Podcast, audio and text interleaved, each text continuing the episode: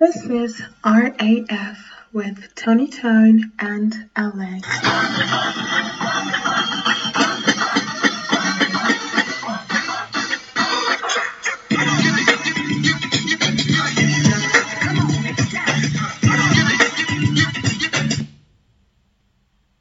Tell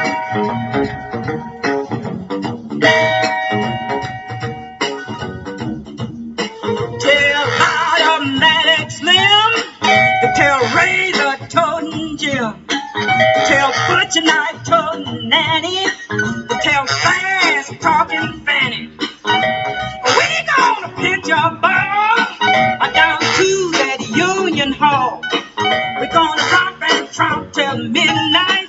We're gonna fuss and fight till daylight. We gonna pitch a.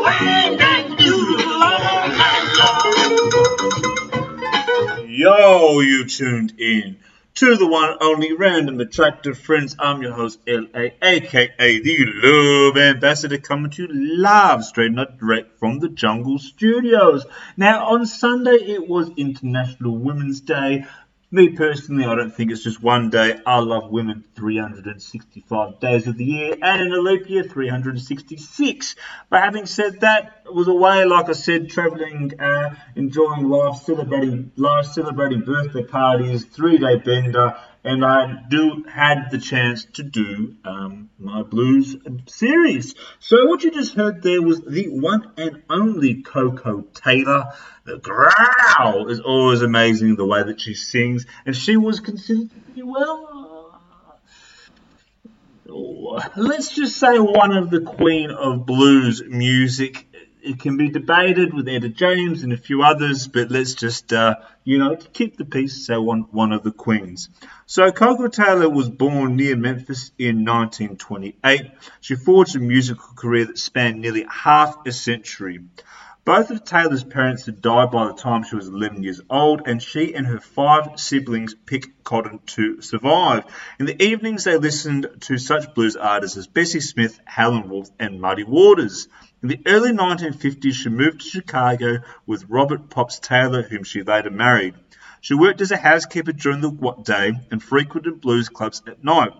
It was while singing at one of these clubs in 1963 that Taylor came across the attention of Chess Records producer, the legendary Willie Dixon, who you heard in the background of that song, Wang Dang Doodle, which for her was a 1965 hit and sold over 1 million copies and reached the top five on the Billboard Rhythm and Blues, which is R&B for those that don't know, chart.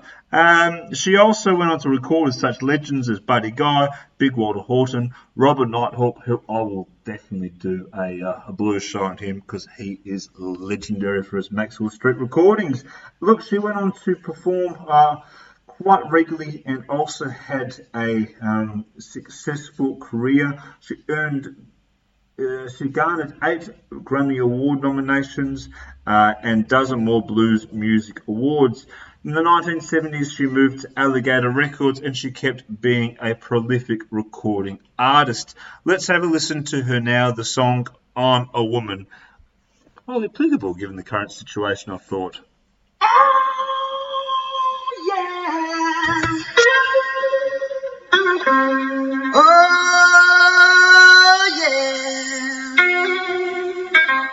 Everything, everything, everything gonna be alright. Oh yeah.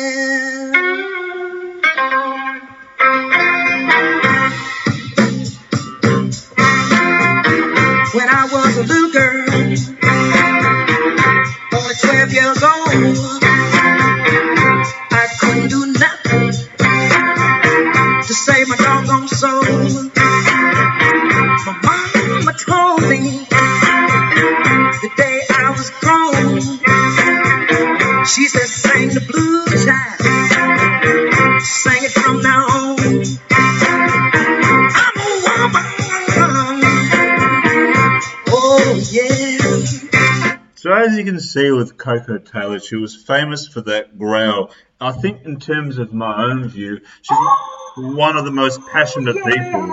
As you can hear in the background, she just really unleashes a force which I haven't seen in many singers since.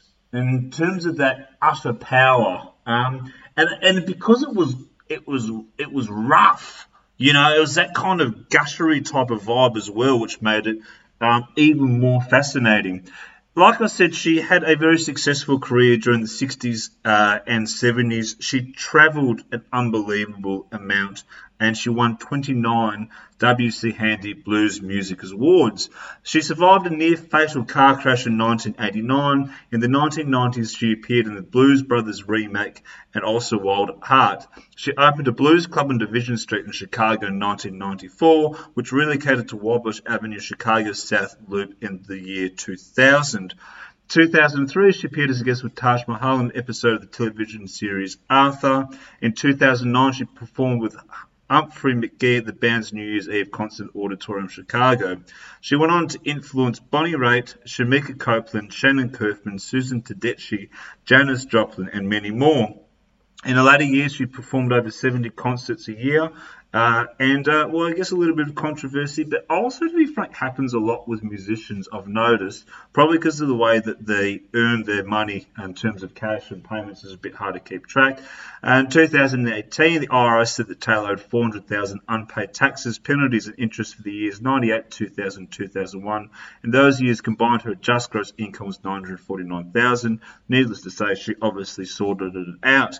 Her final performance was at the Blues Music Award on the 7th of May 2009, and she suffered complications from surgery for gastrointestinal bleeding on May 19th and died on June 3rd.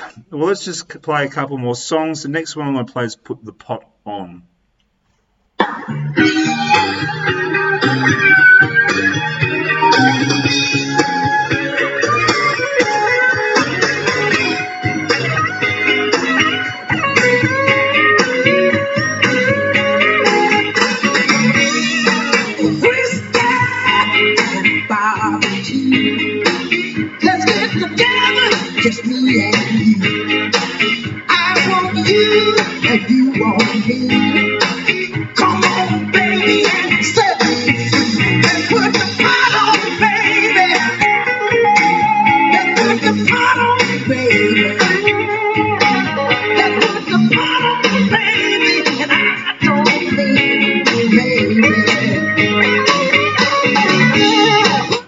As you can see, uh, just in closing, uh, she had this incredible power to her, and that was for me um, something that still to this day that absolutely captivates me. It's like from the first like powerful growl coming through over this sweaty, deep bass driven blues music that makes you feel like you transcend distance from you know, a kitchen table of Perth, Australia, into the southern nightclubs of Chicago blues. And when you listen to it, when you walk down the street, I mean, in a world that is lost for passion, that ignites your heart, mind, body, and soul. And well, you know, you can't say as much these days, but you know, when you see a woman walking past, or you know, for other people that like to play with the same team or doing that thing, it really ignites that feeling. Uh, and there's something that I feel like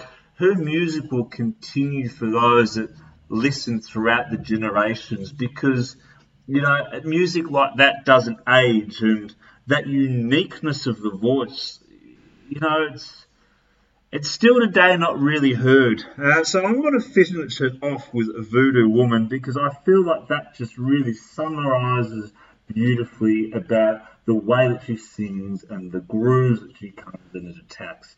As always, like I said, if I can get one person to listen to the show and one person to enjoy the artist that I'm talking about, then my job is, uh, well, successful, I could say. I'll leave you with Voodoo Woman, Koko Taylor. Enjoy, go out, download the music on Spotify, buy all the CDs and everything like that.